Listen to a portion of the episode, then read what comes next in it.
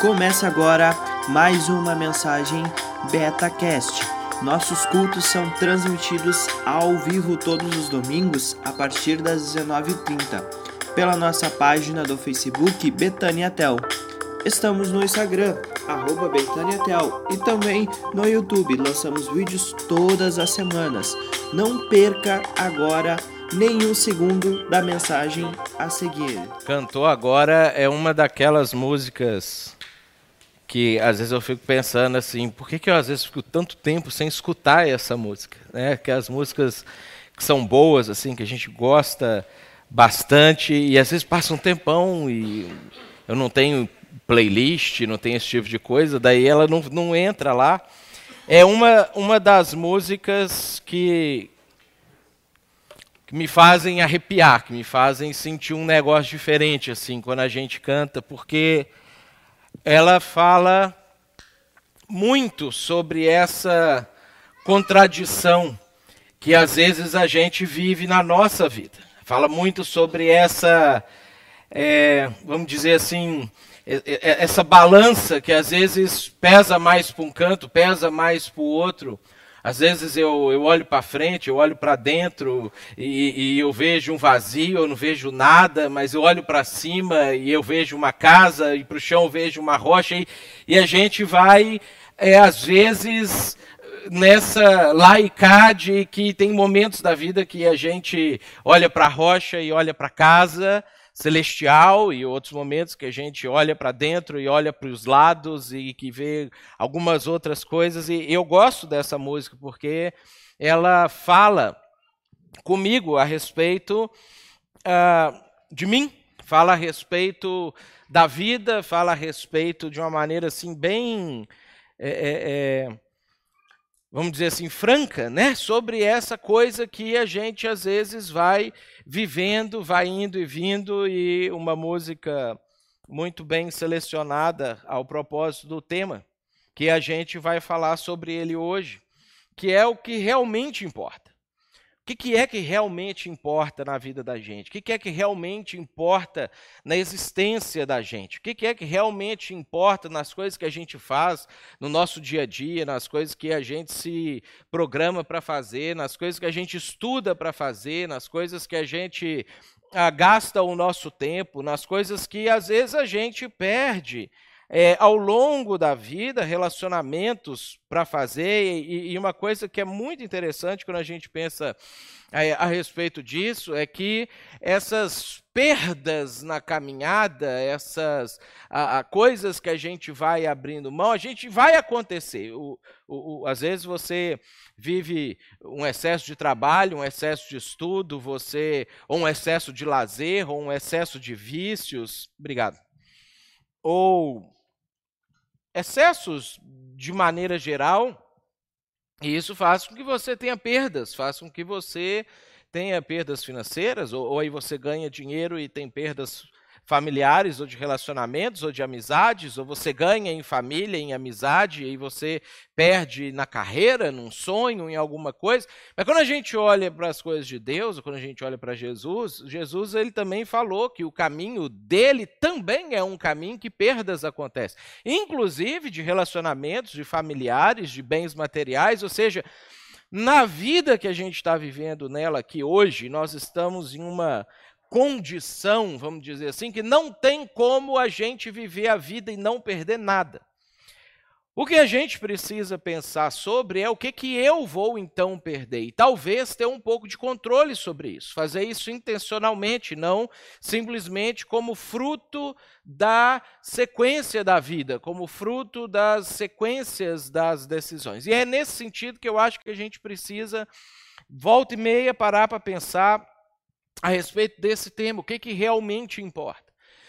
Dentro das coisas que você está fazendo, o que, que realmente importa e o que, que dessas coisas que você está fazendo, elas foram adicionadas à sua vida, ou aleatoriamente, ou porque simplesmente elas surgiram e você pegou, porque você não soube dizer não na hora certa, o que realmente importa.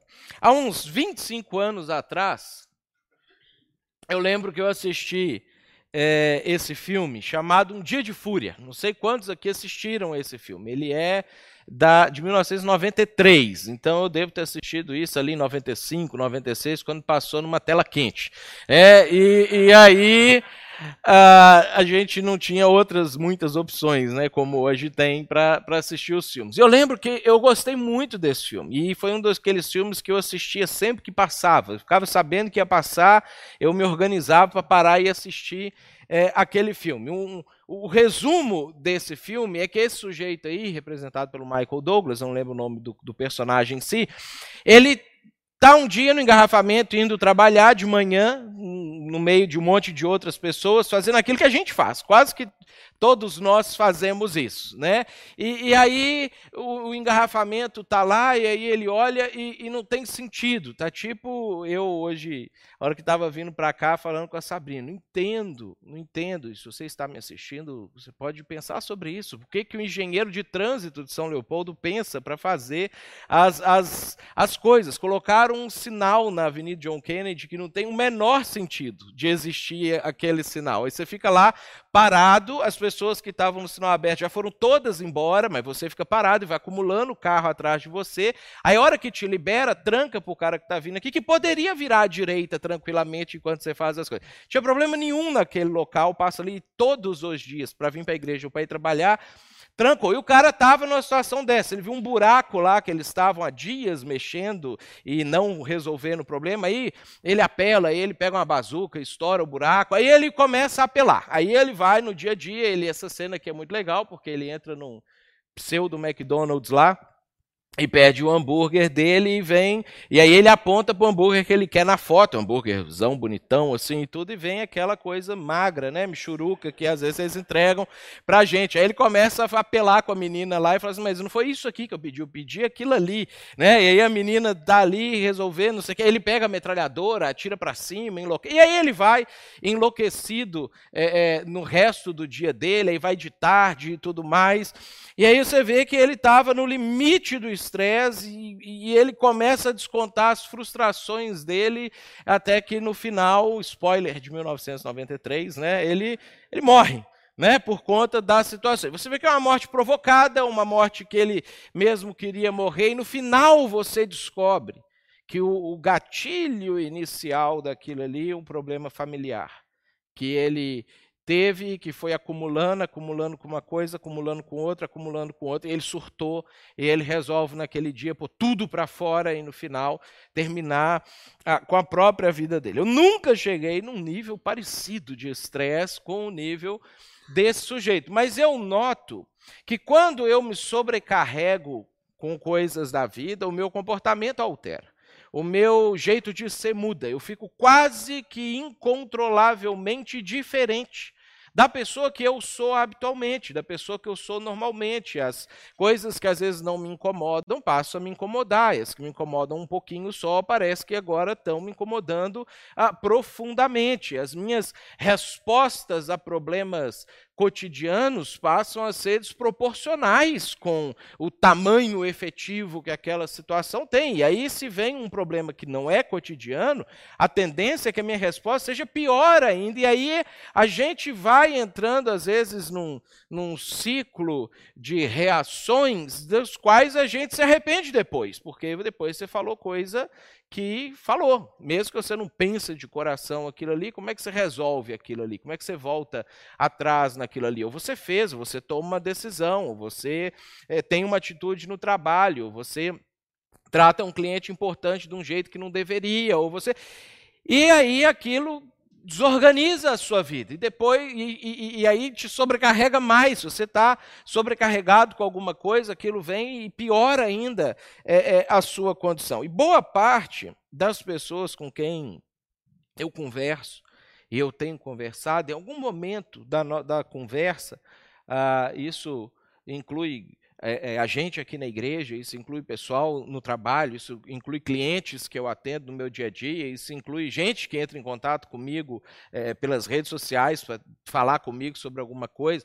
Boa parte das pessoas com as quais eu converso, em algum momento da conversa, revelam para mim que se sentem sobrecarregados, que sente que está fazendo mais, talvez, do que o tempo para fazer tem ou que está fazendo mais do que tem força para fazer, ou está fazendo mais do que as próprias emoções, ou do que pró o próprio desejo de estar fazendo é, alguma coisa teria. O Elias ele contou o, o, o caso desse, desse senhor que ele é, encontrou.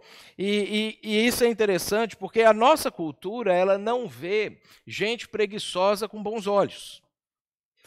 Isso é bom, porque gente preguiçosa não é legal. Você ser preguiçoso é ruim. A Bíblia fala bastante sobre isso.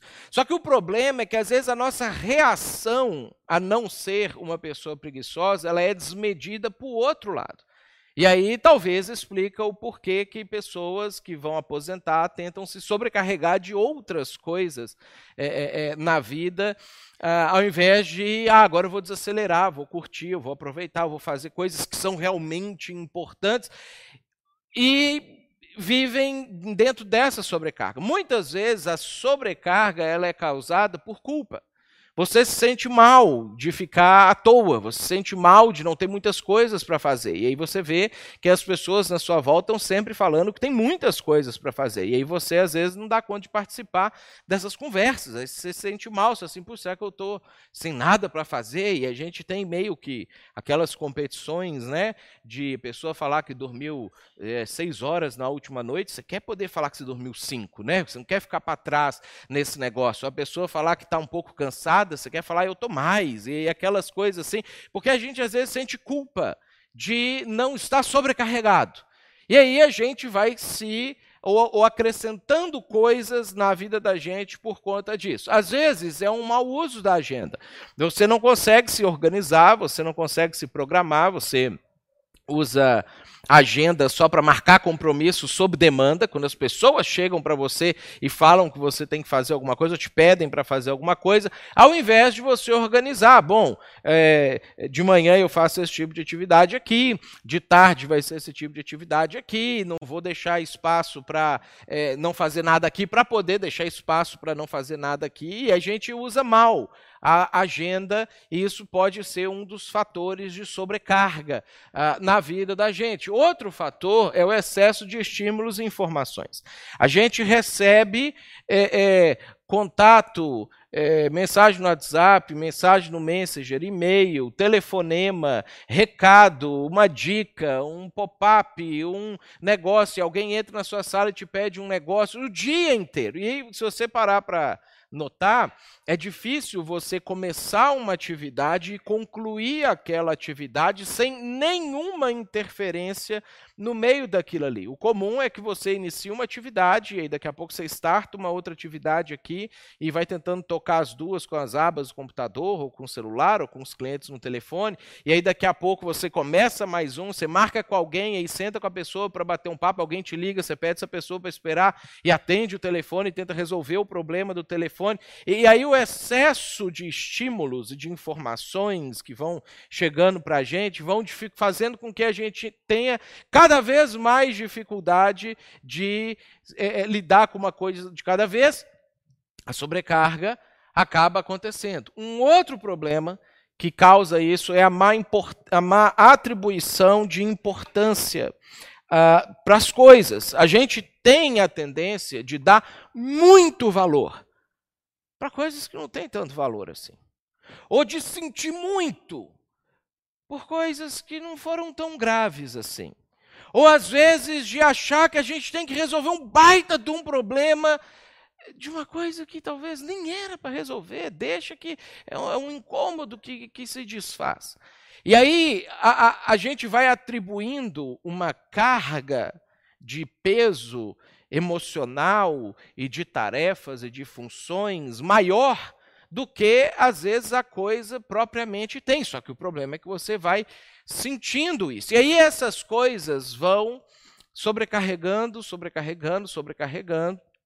E a consequência ou complicado é que as reações que nós temos por causa disso, elas não são nada boas, elas não são nada ah, saudáveis para a vida da gente. Alguns de nós passam a ter dor de cabeça. E, e, eu acho engraçado, e às vezes eu vejo, isso é uma coisa que eu não tenho, eu fico feliz de não ter é, dor de cabeça, devo ter tido três dores de cabeça minha vida inteira, assim, toda ela, uma doença bem grave que eu tive, aí deu uma dor de cabeça. E, e eu vejo gente que convive com isso quase que diariamente, se não diariamente, e parece que isso já é normal. É tipo assim, não, minha vida é assim. Eu tenho dor de cabeça. Tem gente que tem problemas com sono.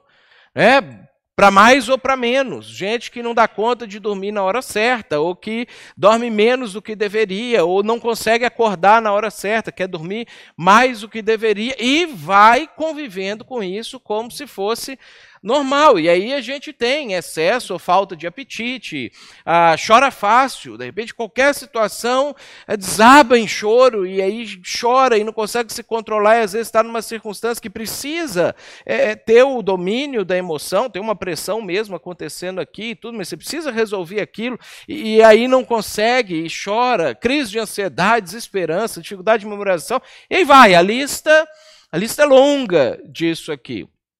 E eu não vou, obviamente, pedir você para levantar a mão, mas eu acredito que mais da metade das pessoas que estão aqui se identificam com alguns desses sintomas. Estão vivendo e convivendo com algumas dessas coisas. E às vezes convivendo há tanto tempo que acha que a vida é assim. É isso aí que é normal. É assim mesmo que eu sou, sou desse jeito. E a gente vai meio que assimilando os, os, os sintomas desses problemas. E aí, a, a, a tendência nossa, quando a gente está sentindo esses tipos de coisa aqui, é buscar um remédio para amenizar. Aí você procura um remédio para você tolerar um pouco a sua dor de cabeça, você procura um remédio para você melhorar a sua memória, você procura um remédio para você lidar com esses sentimentos, às vezes, que estão meio que descontrolados dentro de você, um, um antioxiolítico, um analgésico, para ver se você alivia um pouco isso para continuar vivendo, porque nem tem esperança de que isso cesse na vida de que isso deixe de ser uma coisa normal ah, para o dia a dia. Só que o problema é que esses sintomas, eles são ah, ah, reações naturais do corpo da gente, tentando avisar para a gente, olha, tem um negócio errado que você precisa resolver. Tem um, você está vivendo um estilo de vida que você não deveria estar tá vivendo. Você está errando a mão em alguma coisa que você deveria acertar a mão. O corpo da gente, ele vai dando sinais para nós, para que a gente, com o incômodo, porque a gente é meio assim, né? Dificilmente você resolve um problema na sua vida enquanto ele não te incomoda, você vai largando ele para lá. Então o corpo produz incômodos para que você pare e resolva aquilo ali. Só que, ao invés da gente parar para resolver a causa daquilo ali, a gente vai tentando mascarar o sintoma, para tentar conviver com aquilo ali. E aí a vida da gente vai se tornando uma vida cada vez mais complexa. O principal problema da sobrecarga é que fatalmente você vai começar a negligenciar as coisas que são mais importantes na sua vida. Eu raramente encontro alguém que naturalmente identifica que está sobrecarregado com alguma coisa, e fala assim: olha, eu resolvi eliminar essas coisas aqui para priorizar essas outras aqui, e faz isso de forma sábia. Realmente elimina as coisas menos importantes e continua priorizando as coisas, ou passa a priorizar as coisas mais importantes. Habitualmente, a gente vai deixando as coisas mais importantes para lá. E é por isso que esses, esse problema da sobrecarga vai fazendo com que o, o, o, as ondas, o reverberar disso na vida da gente comece a atingir a família da gente, comece a atingir ami os amigos da gente, começa a afetar a saúde definitiva da gente, porque de repente uma coisa que era pontual, uma dor de cabeça pontual, ou uma, uma crise de ansiedade que você teve pontual, passa a ser o jeito que você está vivendo. E o pior de todas as coisas, que é habitualmente o que a gente negligencia, primeiro, é Deus. Porque a gente tem na, na cabeça da gente, a gente cria uma, uma, vamos dizer assim, um senso de segurança que a gente pensa assim: o que, que é que eu é, posso perder e o que, que eu não posso perder.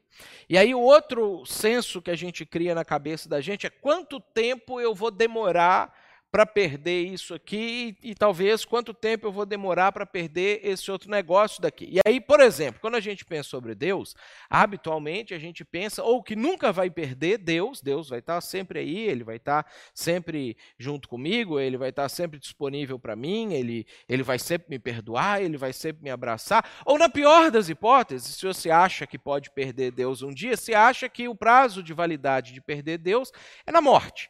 Né? Então, até o dia de morrer, você ainda pode tomar decisões na sua vida, se organizar, pedir perdão dos seus pecados, etc. E aí você não perde Deus. Então, bom, Deus eu vou deixar por último para cuidar, porque é o que mais vai demorar para eu perder. E aí você vai fazendo uma escala disso aí, uma lista, uma forma, isso tudo na sua cabeça, na sua alma ah, que você começa a pensar, e você pensa assim: o que, que, é o segundo que eu acho que eu não vou perder nunca? Meus filhos. Filhos, acho que eu. Porque filho é filho para sempre.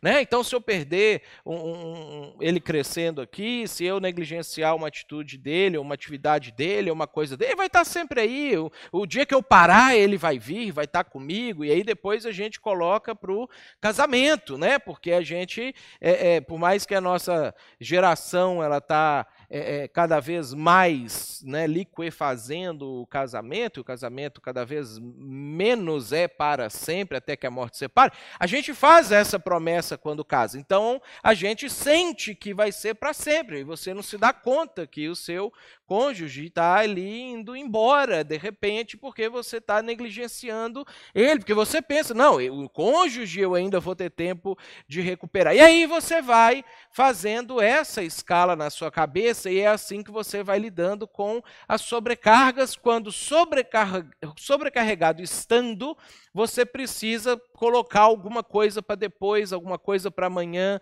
alguma coisa para o mês que vem, alguma coisa para o ano que vem, porque entrou um negócio novo na sua agenda, um negócio novo na sua programação, um negócio novo que você precisa executar. E é por isso que a gente vai abrindo mão progressivamente das coisas mais importantes quando a gente está sobrecarregado. O problema é que ter Deus, ter filhos, ter família, ter amigos, ter é, é, um, uma carreira é, segura e estável e etc., não são coisas que você vai desfrutar só um dia. São coisas que você deveria já estar desfrutando delas agora. Se você deixa Deus para depois, significa que você não está desfrutando de Deus agora. Você pensa, não, um dia eu vou lá e eu desfruto das coisas de Deus. Se você deixa seus filhos para depois, sua esposa, seu marido para depois, seus amigos para depois, você não está desfrutando deles agora. Você vai pensa, não, um dia eu vou desfrutar, mas agora eu preciso lidar com isso, resolver isso, mexer com isso, e tudo depois eu vou lá e eu aproveito o, a pessoa, Deus, a, a situação, minha vida, minha saúde, o que quer que seja que você coloca dentro dessa situação. Raramente, raramente, alguém que se sente sobrecarregado naturalmente se desliga das coisas menos importantes. Habitualmente, a gente se desliga das mais importantes. E Jesus, ele sabia disso como ninguém. Quando a gente lê as histórias da vida de Jesus, a gente vê a vida de Jesus, a gente percebe que Jesus era uma pessoa que volta e meia estava cansado, nunca sobrecarregado. A gente vê Jesus diversas vezes tendo que parar para descansar falando para pessoas agora, eu não posso atender vocês, ou virando para os discípulos e falando, me leva para o outro canto do, do, do, do, do lago lá que eles ficavam, porque o povo vai demorar para atravessar o lago e a gente dá uma descansada lá. Né? Jesus ele descansava até dentro de tempestades, os discípulos eles ficavam assustados, né? como é que ele está descansando, o barco está aqui é, chacoalhando, tempestade vindo, ele está dormindo, não, não se importa com o que está acontecendo, por quê? Porque ele descansava né? Porque ele cansava, ele, ele volta e meia ficava cansado. Cansaço, cansaço é algo natural da vida. Né? E se você não fica cansado nunca, você tem um problema. Né? Você está também desorganizado nas suas organizações. Sobrecarga, não.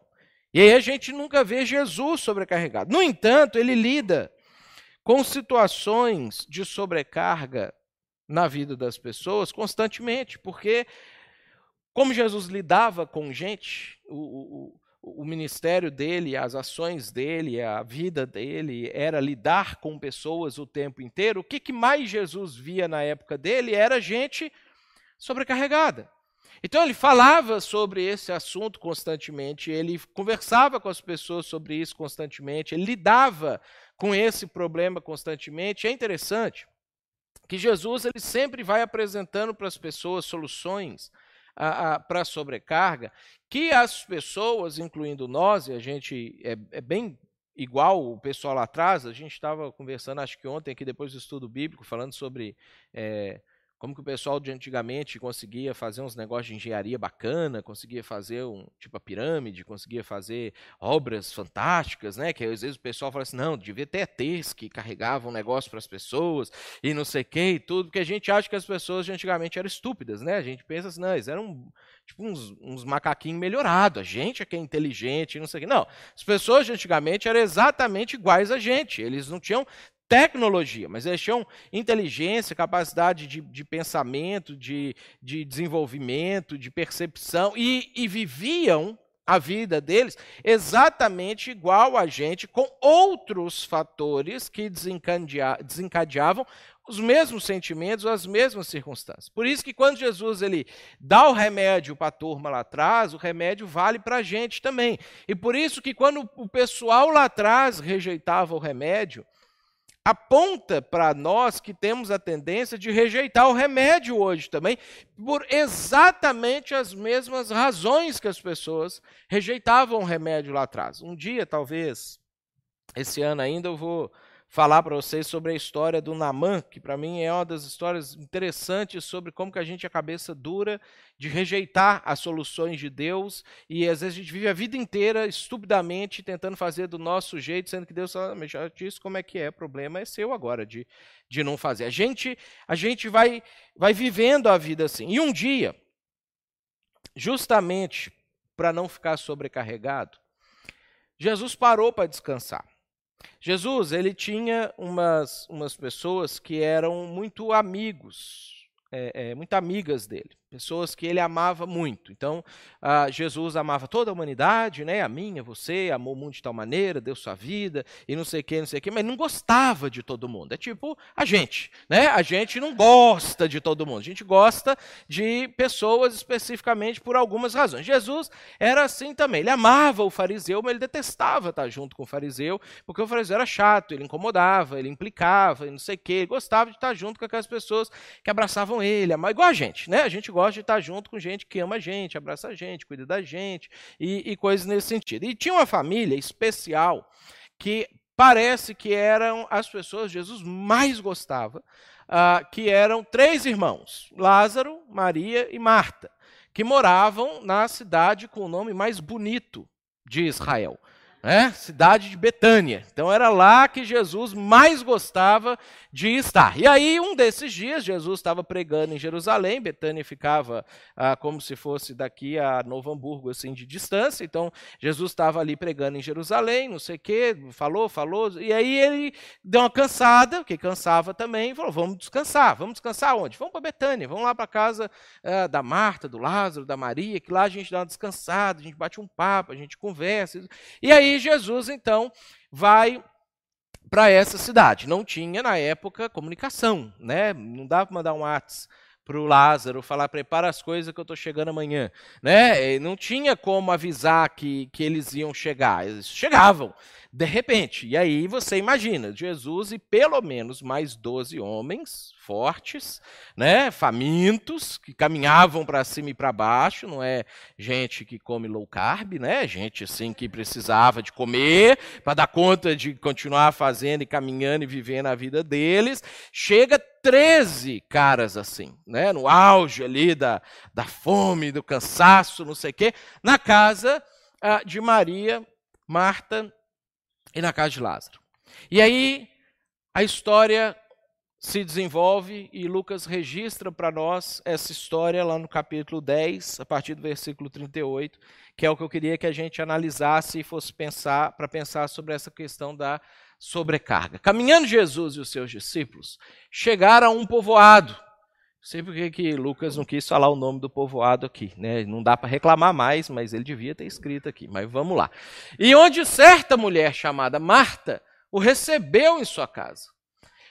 Ah, quando a gente lê os outros textos que contam as, as histórias de Jesus com, com, com, essa família, dá a entender que Marta era meio que a chefona da casa. Né? Então, não era muito comum isso é, é, antigamente, hoje está até mais comum, né? mas antigamente é, é os chefes da casa eram os homens, então era para ser o Lázaro, o chefe da casa. Só que a configuração familiar deles e os apontamentos mostra que, é, é de fato, assim, quem era a pessoa que mandava lá dentro era Marta. Ela era a pessoa que é, é, organizava o negócio todo. Então, certa mulher chamada Marta o recebeu em sua casa. Maria, sua irmã, ficou sentada aos pés do Senhor, ouvindo-lhe a palavra.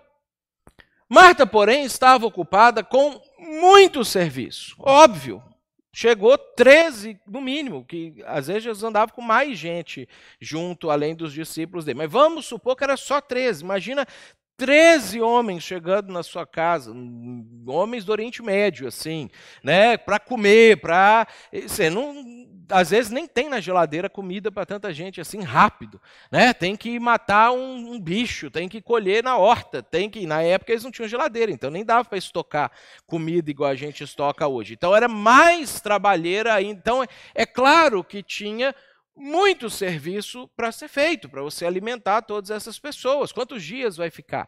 Né? Vai dormir aqui, tem que ter janta também, tem que ter café amanhã de manhã para a hora que, que sair. E, e, e, o que acontecia é que às vezes quando Jesus chegava nesses lugares, o pessoal ficava sabendo que Jesus chegou e juntava gente na casa da pessoa. Como que alguém, como que alguém, hoje a gente dá conta assim de ser mais mal educadinho e falar: não, não, eu não posso te atender, não, não sei o que, você fica bravo. Mas como que você faz isso na frente de Jesus? Ninguém tinha coragem né, de ser mal educado com as pessoas na frente de Jesus. Tem que deixar entrar, que aí Jesus vai falar: mas que isso, Marta? Como, como vai fechar a porta para as pessoas assim? O que, que eu estou ensinando para você? Aí tinha que deixar. Então, provavelmente, mais gente entrava para lá porque ia ver Jesus, aí tem que ter um salgadinho, tem que ter um vinhozinho, tem que ter um negocinho assim para poder é, participar. Agora, olha só que interessante isso aqui. Jesus, quando ele chega lá, ele começa a falar de Deus. Porque para Jesus falar de Deus ou sobre Deus não era cansativo. Jesus tinha prazer nisso. A gente vê inúmeras vezes Inúmeras vezes. Jesus, em algumas situações, que ele ia comer, que ele ia fazer um outro negócio, e que alguém chegava a fazer uma pergunta sobre Deus, que ele parava tudo. A, a, a ideia que os textos dão para a gente é que os olhos de Jesus brilhavam com isso, era um negócio que ele ficava empolgado, que ele falava assim: nossa, isso é uma coisa que eu mais gosto de fazer, deixa eu falar com você então. E falava, falava, falava, e era o que ele estava fazendo, ele gostava, tinha prazer de fazer isso. E era bom porque não estava no meio dos fariseus, saduceus. O pessoal ficava fazendo pegadinha com ele, fazendo pergunta imbecil, fazendo pergunta para poder é, avacalhar com ele. Era gente que queria aprender, queria mesmo estar junto ali. Jesus, me conta como é que vai ser o céu, e como é que é que funcionam as coisas, e como é que Deus pensa sobre isso, e como é que funciona aquilo. Jesus contava as coisas e tudo. E aí Maria, que é uma, uma é, das irmãs, das, das pessoas que compunham aquela família, uma das donas da casa, uma das pessoas que também teria a responsabilidade de servir, de cuidar, de cozinhar, de fazer as coisas. Ouvindo Jesus contando histórias, você imagina, eu também ia querer sentar lá e ouvir. Né? Ela para, senta aos pés de Jesus e começa a ouvir o que Jesus está contando. Né? Larga o paninho de prato ali, larga, larga a colher na cozinha, né? passa ali a mão no, no, no cabelo, ali senta e fica prestando atenção. E aí o pessoal está conversando, o pessoal está conversando e Marta cozinhando. Aí, a gente vai continuar lendo esse texto aqui da perspectiva de Marta.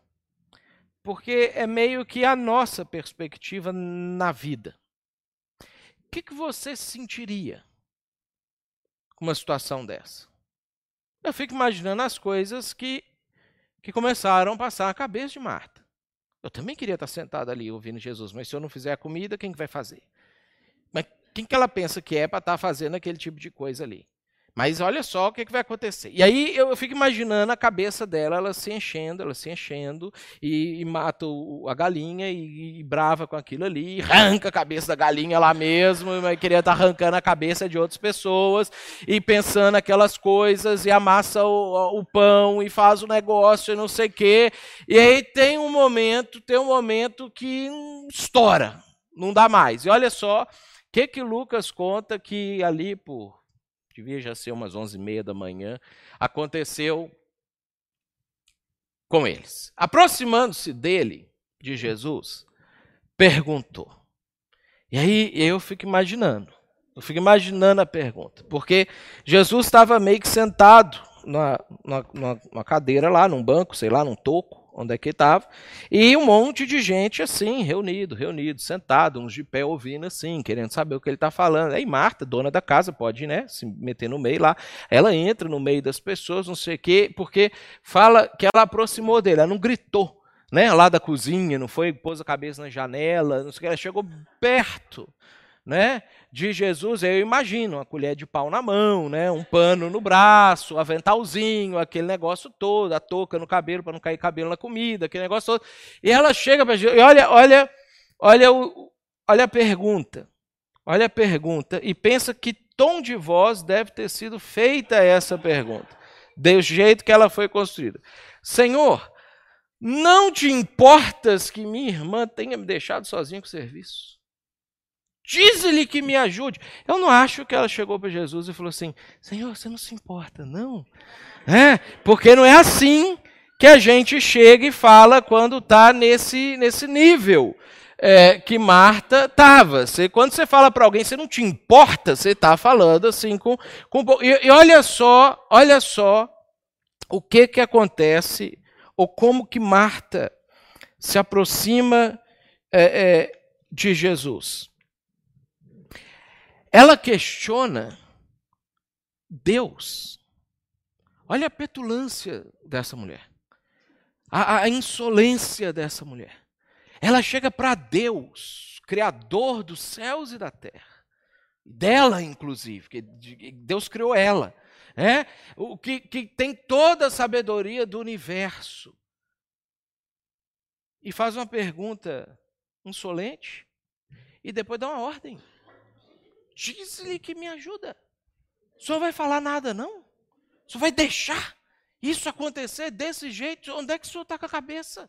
Não está vendo a comida que tá, tem que ser feita lá dentro? Não, esse tanto de gente para alimentar chegou aqui sem avisar, sem falar nada e não sei o quê. Ainda vai tirar a gente que vai podia estar tá me ajudando aqui. Senhor, Senhor, não te importa? Olha só, a fala, a fala de Marta com Jesus é o tipo de fala que a gente se utiliza quando a gente perdeu assim, um pouco já a noção da realidade pelo estresse, pela sobrecarga, pelas irritações, pelos, pelos acúmulos ah, de problema da vida. E olha só o que está acontecendo. Marta, com o humor alterado dela, ela está perdendo a oportunidade de desfrutar da presença de Deus pessoalmente na casa dela. Algo que eu tenho certeza que qualquer um de nós gostaria muito de ter uma oportunidade de poder sentar do lado de Jesus assim, e, e, e, tá, e Jesus estava na casa dela. Eu acho que não deve ter uma coisa mais fantástica que pode acontecer na vida de alguém, de um ser humano. E ela está perdendo. E ela não está desfrutando disso. Em vez de ela estar tá feliz, ela está lá pensando assim: nossa, que legal, estou fazendo comida para Jesus. E vai ser legal, depois nós vamos servir, a gente vai comer junto. E eu estou podendo até ouvir umas coisinhas daqui. Daqui a pouco eu vou chegar lá para ouvir também, não sei o quê. Ela está emburrada, ela está irritada. Ela está pensando o que, que esse povo está fazendo aqui, por que, que Jesus não se importa, o que está acontecendo. A, a, a Marta, por causa da alteração do humor dela, ela perde a noção da realidade. E ela perde a dimensão das coisas. Que é muito parecido, se não igual, do que acontece com a gente. Quando a gente fica sobrecarregado.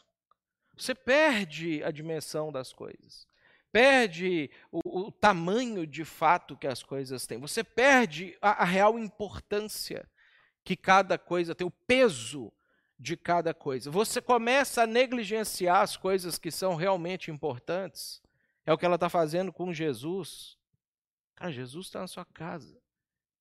E ela começa a atribuir um peso enorme numa coisa que não tinha esse tamanho de peso. Ainda mais sabendo quem é que estava na casa dela. Eu fico imaginando as respostas que Jesus podia ter dado para ela, talvez até deu, e, Lucas não registrou, porque não registrava todos os diálogos, né? faz só um resumão, um mega resumão das coisas que aconteceram. Jesus virando para Marta e falando assim: Marta, Marta, mês passado, o pessoal tinha cinco pãezinhos ali, tinha cinco mil pessoas, eu multipliquei. Alimentou todo mundo, está preocupado em fazer almoço para mim?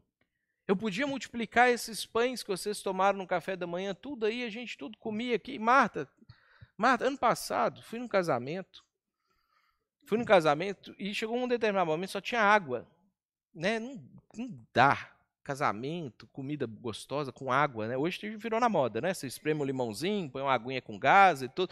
Na época de Jesus, e acho que Jesus parecia meio comigo nessa coisa, você não toma água comendo coisa gostosa. Aí Jesus, ele foi lá e ele deve ter virado Marta e falou assim, Marta, eu fiz um, um, um casilheiro de Deus, que Jesus não ia fazer casilheiro do diabo, né? Para o casamento. Ele fez um melhor do que isso, merlot ali, bacana para a gente comer, para a gente beber e não sei o que. Marta, você está preocupada em fazer comida para mim, servir bebida para mim? Marta, qual é a importância das coisas na sua vida? Mas Marta estava sobrecarregada, estressada. E, e, e, pelo que a gente vê nas outras histórias, nessa aqui, nas outras histórias de Marta, parece que ela era assim. Ela era uma pessoa, já vinha carregando, era, e aí foi esse dia que esse negócio aqui aconteceu, ela vinha carregando coisas assim na vida dela já há um bom tempo. Ela era estressadinha, ela era irritadiça, ela era uma pessoa assim que ficava ali o tempo inteiro mexendo, olhando, vendo, não sei que não conseguia relaxar, não conseguia curtir, não conseguia aproveitar, porque ela estava sobrecarregada. Olha o segundo o segundo ah, ah, sintoma que a gente percebe aqui em Marta, na hora que ela chega para Jesus e fala, ela vira para Jesus e fala assim: Senhor, minha irmã me deixou sozinha. Eu fico imaginando que para ela chegar lá para Jesus para falar um negócio dela, ela já devia ter falado mal de Maria para a casa inteira antes de sair lá para fora. As, as, empregadas que ajudavam ela lá já devia estar tá tudo com raiva de Maria também. Ela devia ter falado: essa mulher é folgada, isso aí nunca ajuda, é desse jeito aí. Eu acho que Marta era caçula ali da família. Então, caçula normalmente é mais assim mesmo, né? Mas aí eu fico imaginando ela lá já é, xingando, irritada e tudo, amargurada.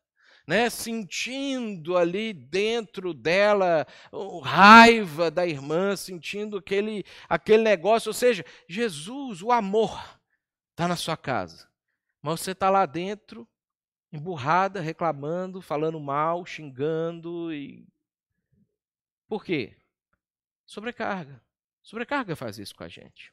Sobrecarga faz a gente começar a falar mal de pessoas que a gente gosta faz a gente começar a falar mal de pessoas que não tem nada a ver, faz a gente começar a se irritar com coisas que as pessoas fazem que não era a, a, de fato para poder irritar é, é, a gente. A gente começa a ficar ressentido com as pessoas. Talvez aconteça esse tipo de coisa com você também. Você chega em. Um marido seu lá chega em casa, e aí você está na cozinha, o marido chega, senta na frente do sofá, liga a televisão, você fica assim, ah, tá lá assistindo televisão, eu estou aqui cozinhando, eu estou fazendo negócio. E vai ficando com ressentimento. O marido está bem tranquilão lá, né? Ou acontece, o, o, às vezes, do outro jeito. O marido sai para trabalhar e fica, ah, essa mulher não trabalha tanto quanto eu, fica em casa, não está fazendo nada, ou ganha menos ali, não está ajudando, eu estou aqui trabalhando, não sei o quê, a mulher não faz nada. Às vezes você fica assim com seus filhos, começa a pensar, porque eu na idade deles trabalhava, eu já ajudava em casa, eu já fazia as coisas. E esse aí tá aí, só fica jogando videogame, eu fazendo nada,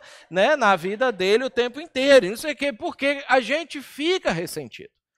E a gente começa a descarregar esse troço, porque senão você estoura, nas pessoas, que não tem nada a ver com as coisas. Daí, daí, que bom que alguém está podendo desfrutar um pouquinho de coisa boa. Que bom que o seu filho não precisa trabalhar para vocês sobreviverem. Você ensina ele a trabalhar para ele não ser é, é, vagabundo na vida, mas não precisa dessa tensão toda. Que bom que seu marido pode sentar um pouquinho e você pode ajudar ele. Que bom que você pode servir a sua mulher. Que bom que as pessoas podem desfrutar de algumas coisas boas na vida de vez em quando por sua causa. Que bom que você pode servir as pessoas de vez em quando. Que bom que você pode proporcionar alegria, felicidade, conforto para as pessoas de vez em quando. Mas quando você está sobrecarregada, quando você está pesado, quando você está fazendo coisas que não deveria estar tá fazendo na sua vida, você não consegue conviver com bem-estar, alegria, felicidade, sucesso de outras pessoas. E é isso que está acontecendo com Maria nesse exato momento. E aí, Jesus, ele aponta o problema.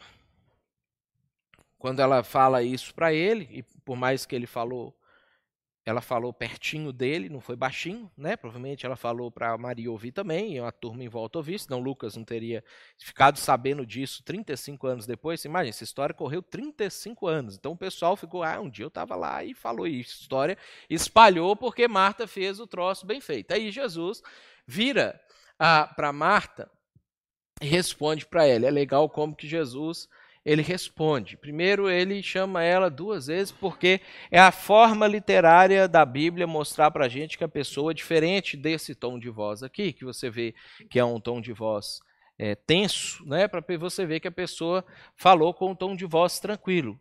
Né? Marta, Marta. Jesus, tipo, para, para aquilo que ele está fazendo, que ele está descansado, né? Ele sentou, vai ter comidinha depois, ele está batendo um papo agradável com os amigos dele, não sei o quê. Ele não está sobrecarregado, ele não está tenso. Porque se ele tivesse tenso, ele virava para ela e falava assim: cale-se diante de mim toda a terra, igual Deus um dia falou lá no Antigo Testamento, né? Virava para ela e falava assim: você é insolente, com quem você acha que você está falando? Que está doida, mulher, né? Ou qualquer coisa assim. Jesus não, Jesus Jesus estava cansado, mas estava descansando e não era uma pessoa sobrecarregada. E vira para e fala assim: Marta, Marta. Mas, gente, só, só, só, um minutinho aqui, deixa eu bater um papo com a Marta aqui. Marta, Marta. E olha, e olha só o que, que Jesus fala. Você está preocupada e inquieta com muitas coisas. Marta, não é de hoje esse negócio aqui. Isso aqui que está acontecendo, que você falou para mim, eu sei que não foi agora. Seu problema não é com Maria. Seu problema não é comigo, que não me importo com você trabalha. Marta, eu sei, eu sei que você anda assim. Você está preocupada e inquieta com muitas coisas. Marta, você tem serviço para fazer? Sim, sei que tem. Tem muita coisa para fazer? Tem, eu sei que tem. Nós chegamos aqui, é muita coisa. Mas por que, que você está atribuindo esse peso que você está atribuindo para as coisas? Por que, que você está tratando as coisas do jeito que você está tratando? Por que, que você vive nessa tensão? Por que, que você vive nesse estado de espírito alterado? Por que, que você vive irritada com as coisas ou, ou com as pessoas? Ou, ou... Marta, Marta, está fazendo errado. Você está preocupada com muitas coisas. E aí, Jesus ele ele aponta aponta para a solução. E eu acho que é interessante que eu, eu fiz aqui para o versículo 42 uma junção do texto da revista atualizada com a NVI, porque a NVI escapou esse, esse pedaço que Jesus fala. Jesus fala uma coisa bem construída na resposta de Marta, então eu fiz essa junção no texto. E Jesus ele responde para Marta o seguinte: Entretanto, poucas são necessárias. Primeiro, Jesus chama Marta para uma reflexão. Marta, das coisas com as quais você anda preocupada e inquieta, quantas delas são de fato necessárias? Quantas delas são de fato importantes? Isso que Jesus está falando, gente, a gente se para para fazer uma reflexão bem é, tranquila, assim, bem apurada, a gente chega nessa conclusão também. A gente não tem tanta coisa importante assim na vida da gente. É umas três ou quatro, assim, no máximo, se você é uma pessoa importante. Duas, se você está vivendo uma vida normal, assim. Uma, se você está aí bem, bem zen. É, a gente não tem tanta coisa assim na vida. Coisas pesadas, problemas seríssimos, coisas assim que vão acabar com a vida da gente, com a família da gente, que pode deixar a gente passando fome, deixar a gente na miséria, deixar a gente numa crise profunda, deixar. São poucas coisas na vida que levam ou podem levar a gente para um estágio de desespero nesse nível, que podem tirar a vida da gente, seja literal, seja simbolicamente, nesse nível. E aí Jesus ele vira para Marta e fala para ela assim: Marta, você está preocupada com muitas coisas, mas assim, ó, poucas são necessárias. Você sabe quais são as coisas realmente necessárias na sua vida? Você sabe quais são as coisas que são realmente importantes na sua vida? Quais são as coisas que você, de fato, quando acontece, precisa dormir até mais tarde, acordar mais cedo e que é razoável que você talvez perca o sono, que é razoável que talvez você fique um pouco ansioso para ver o resultado e saber o que está acontecendo? E quantas das coisas que de fato estão te incomodando não são realmente necessárias, não são realmente importantes. É interessante que Jesus ele não fala para Marta nesse momento aqui quais são as poucas coisas necessárias, porque para Marta é, é, são algumas, para mim são outras, para Jesus eram outras, para Pedro eram outras, para o Bruno são outras, para o cara que nasceu na Europa é de um jeito, para o cara que nasceu na África é de outro jeito. Dependendo de onde é que você está, da sua cultura, da sua história de vida e de não sei o que, você tem coisas importantes diferentes das outras pessoas, mas você precisa saber quais são essas coisas. O que, que de fato é importante na sua vida? São essas coisas que te incomodam? São essas coisas que tiram o seu sono, que porque se você consegue de fato direcionar suas emoções somente para essas coisas, sua qualidade de vida melhora e você consegue desinverter a, a, a lista de prioridades que você estabeleceu de modo errado por causa da sua ansiedade. Porque você vai descobrir que nessas poucas coisas que são necessárias, normalmente são aquelas coisas que de fato melhoram a sua vida, te trazem paz, te trazem alegria, te trazem saúde, te trazem bons sentimentos, te trazem boas emoções, que você tem que dar uma cuidada quando ela desanda, porque é, você dá uma cuidadinha aqui, que se ela desandar totalmente, sim, vai prejudicar bastante sua vida, mas depois que consertou, sua vida vai fluindo de novo.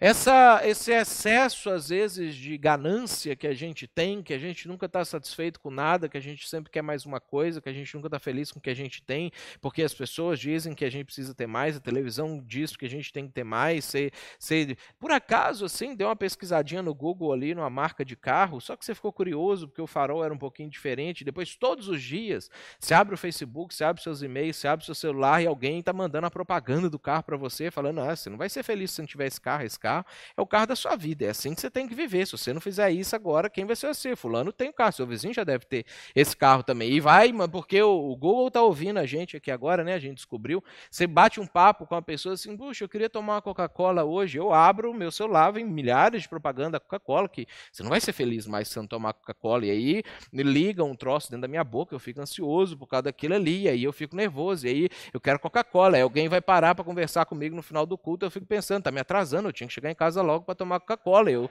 vou ficando irritado com aquele negócio, não sei o quê, porque a gente começa a atribuir peso para coisas que não são importantes. E a gente tira o peso das que de verdade são importantes. E aí Jesus, ele conclui esse assunto, quando depois que ele faz essa pergunta para Marta sobre o que, que de fato vale a pena na vida é, é, e o que, que não vale a pena a vida, Jesus ele conclui isso aqui e fala para Marta assim: Marta, ou mesmo uma só. Porque até as algumas coisas que são necessárias, as poucas coisas que são necessárias, quando você olha para o macro, para o total, elas às vezes nem são tão necessárias assim.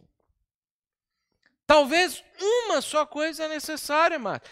E, e, e Maria escolheu a boa parte, essa não lhe será tirada. Você acha que eu vou mandar a Maria ir fazer comida, sendo que pode comer todo dia? Mas eu só vou estar aqui hoje e eu vou voltar mais uma vez aqui depois que o Lázaro morrer e depois nunca mais. Vocês vão sentar comigo? Já parou para pensar, Marta, que essa é a penúltima vez que a gente está junto? Eu tenho certeza que se Marta soubesse que essa era a penúltima vez que ela estaria junto com Jesus, ela teria refletido um pouco mais, mas não, eu não vou ficar preocupado então com comida, porque é a penúltima vez que eu vou ficar com Jesus. Não tem importância hoje se a gente comer só um, uma maçã e um, e um pão de ontem. Mas na cabeça de Marta, ela estava pensando nisso. Não, Jesus eu vou ter para sempre, eu tenho que fazer essa comida agora. Não, o dia que eu precisar, eu acesso Jesus, eu chamo e ele vem aqui, mas eu preciso resolver esse problema que eu tenho agora. Estou. E aí Jesus vira para ela e fala assim: Marta, na verdade mesmo, só tem uma coisa que é importante, que é necessária. Todas as outras coisas, elas têm que gravitar em torno disso. Eu sou importante. Estar comigo é importante. Ouvir o que eu tenho a dizer é importante. E é o que Maria está fazendo aqui. De todas as coisas que vocês podiam fazer na vida de vocês, a única que tem a ver diretamente com a eternidade de vocês é isso que Maria está fazendo agora. Porque a gente vai comer aqui e como dizia Samuel, a gente alivia o ventre depois disso aqui que a gente comeu. Passa. Você desfruta, é temporário. Mas essa conversa que eu estou tendo com Maria, daqui a cinco mil anos, isso vai ter valido a pena para ela ter sentado aqui e ouvido o que eu estou falando. E ela não vai nem lembrar o que, que é que a gente almoçou hoje. Aliás, vamos porque você fez essa cena aqui. Aí a gente vai registrar e nós vamos lembrar. Mas eh, se fosse um dia normal, a gente não ia nem lembrar. Como que você está com essa uma coisa?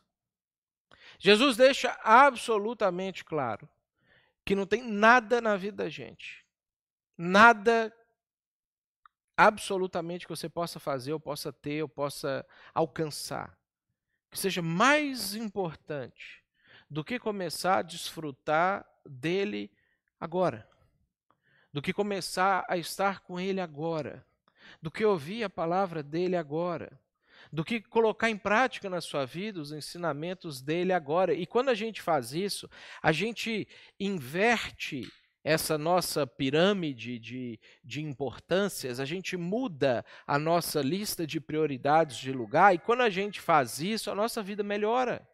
Quando a gente faz isso, a gente para de se sobrecarregar, porque uma das primeiras coisas que Jesus falou para os discípulos, uns dois anos e meio antes dessa conversa aqui, ele virou para eles e falou assim: Vinde a mim, todos vocês que estão cansados e sobrecarregados, que eu vou aliviar vocês, porque o meu jugo é leve, o meu fardo é suave. Se vocês aprenderem de mim, que sou manso e humilde de coração, vocês vão encontrar descanso para a alma de vocês. E aí a gente às vezes pensa assim, não, mas eu vou deixar isso aqui para depois, porque isso aqui é mais importante. E aí você começa a ter dor de cabeça. Aí você toma um remédio e deixa isso aqui para depois, porque essa outra coisa aqui é mais importante. Você passa a ter insônia. Aí você começa a tomar remedinho para dormir e você continua deixando isso aqui para depois, porque essa coisa aqui é mais importante. Aí você começa a ter crise de ansiedade. Aí você começa a tomar um anti-ansiolítico, você deixa as, as coisas do jeito que Deus falou que você devia organizar a sua vida para depois, porque isso aqui é mais importante. Aí você vai vivendo e os anos vão passando. E a vida vai passando. E daqui a pouco você está igual Marta. E Jesus, de vez em quando, chega para falar alguma coisa com você e você não consegue nem parar para ouvir. Porque isso aqui é mais importante. Porque fazer isso aqui precisa acontecer isso aqui. Depois, Jesus, eu vou te ouvir amanhã. Jesus, eu prometo que mês que vem eu vou resolver isso. Jesus, é só mais esse ano. Ano que vem eu vou organizar a minha vida. E aí a gente vai estar junto. E aí eu vou me dedicar ao Senhor. Jesus, calma, porque eu sei que se na última hora eu te pedir perdão, o Senhor ainda vai me salvar. Mas eu preciso resolver isso aqui. E a gente vive uma vida miserável. Como a vida que Marta está vivendo recebendo Jesus, hospedando Jesus, e não conseguia desfrutar da presença de Jesus. Maria entendia que comer se come todo dia. Estar com Jesus, não. Maria estava feliz.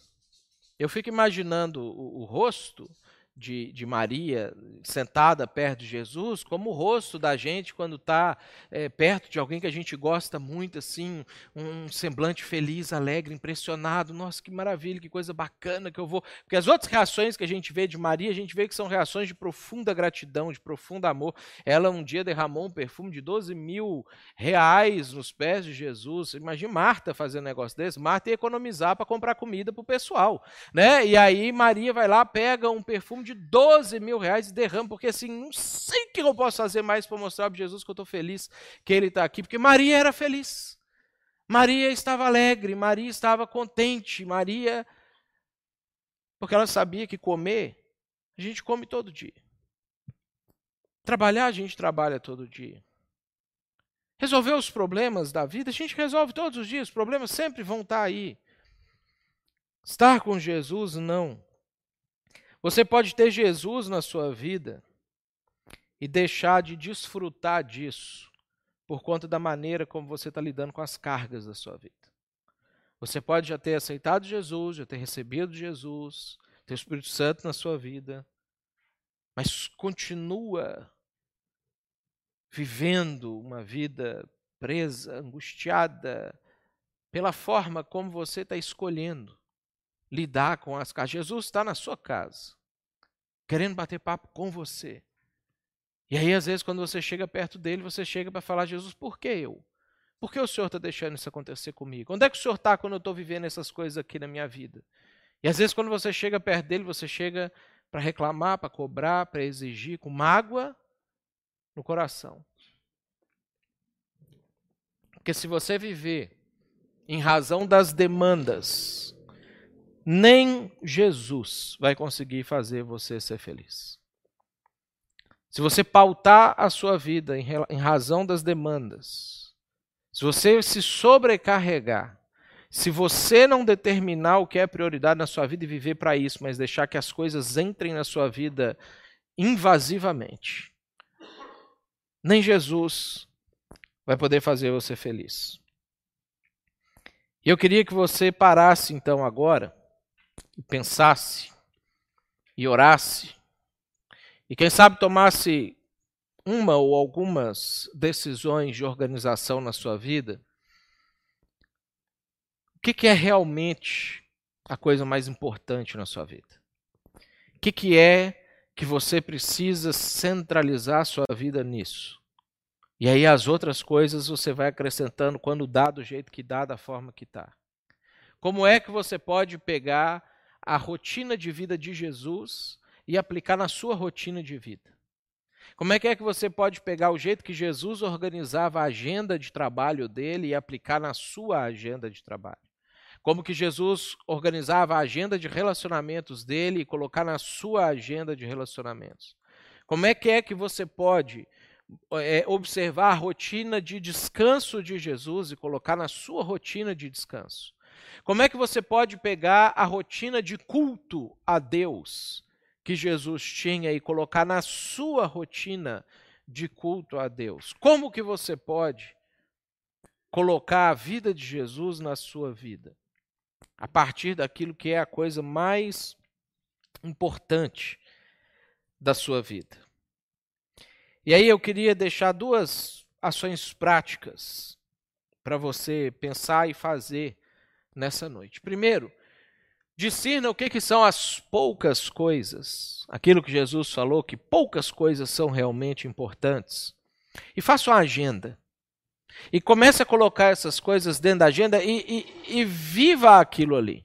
Não viva sob demanda, não viva a partir das coisas que vão surgindo do jeito que surgem. Coloca o horário que você tem que trabalhar, você coloca ali na sua agenda. O horário que você acha que é o melhor horário para você comer, para você ter a sua alimentação saudável, você coloca ali na sua agenda. O horário que você acha que você deveria dormir, que você deveria acordar para você ter uma vida saudável, coloca aquilo na sua agenda. O horário que você acha que você deveria desfrutar de ter lazer, de assistir um, uma televisão, de jogar um joguinho, de sair num shopping, de ir no cinema, coloca aquilo na sua agenda para você não ter uma vida de desperdício, de excesso excesso de lazer, mas também não tem uma vida onde não há espaço para essas coisas. O tempo que você acha que você deveria passar com sua família, coloca na sua agenda, para que agora, a hora que alguém falar assim, ah, mas eu preciso que você faça isso aqui amanhã, amanhã eu não posso, porque eu já tenho um compromisso amanhã, porque você define o rumo da sua vida. Coloca um espacinho na sua agenda para você aprender, para você crescer, para você desenvolver melhor aquilo que é a sua profissão, aquilo que você quer fazer, para você estudar, para você é, é, adquirir um conhecimento que pode melhorar um pouquinho a sua vida. Coloca na sua agenda os horários de culto. Horário de você frequentar o grupo caseiro, o cultivo, horário de você fazer a sua devocional, de você separar um tempo no seu dia para você fazer a sua oração particular e você falar com Deus. Coloca na sua agenda essas poucas coisas que são importantes e preocupe-se com elas. E aí as outras coisas que vão surgir, que você deixa margem na sua agenda, porque surge problema, dá doença que você achou que não ia dar, chega gente que você achou que não ia chegar e não sei o que. Você tem margem na agenda para lidar com isso, mas isso não tira seu sono. E defina o que, que é a coisa. E coloque todos os seus sentimentos nisso. Todos, todos os seus suas ansiedades, as suas preocupações, o seu senso de urgência, aí você coloca nessa coisa, que é a. As outras coisas vão estar tudo sob controle ali em cima, na agenda. E a sua alma, o seu coração, você coloca nisso que Jesus disse que é a coisa que importa no final de tudo. Vamos ficar de pé para a gente orar sobre isso?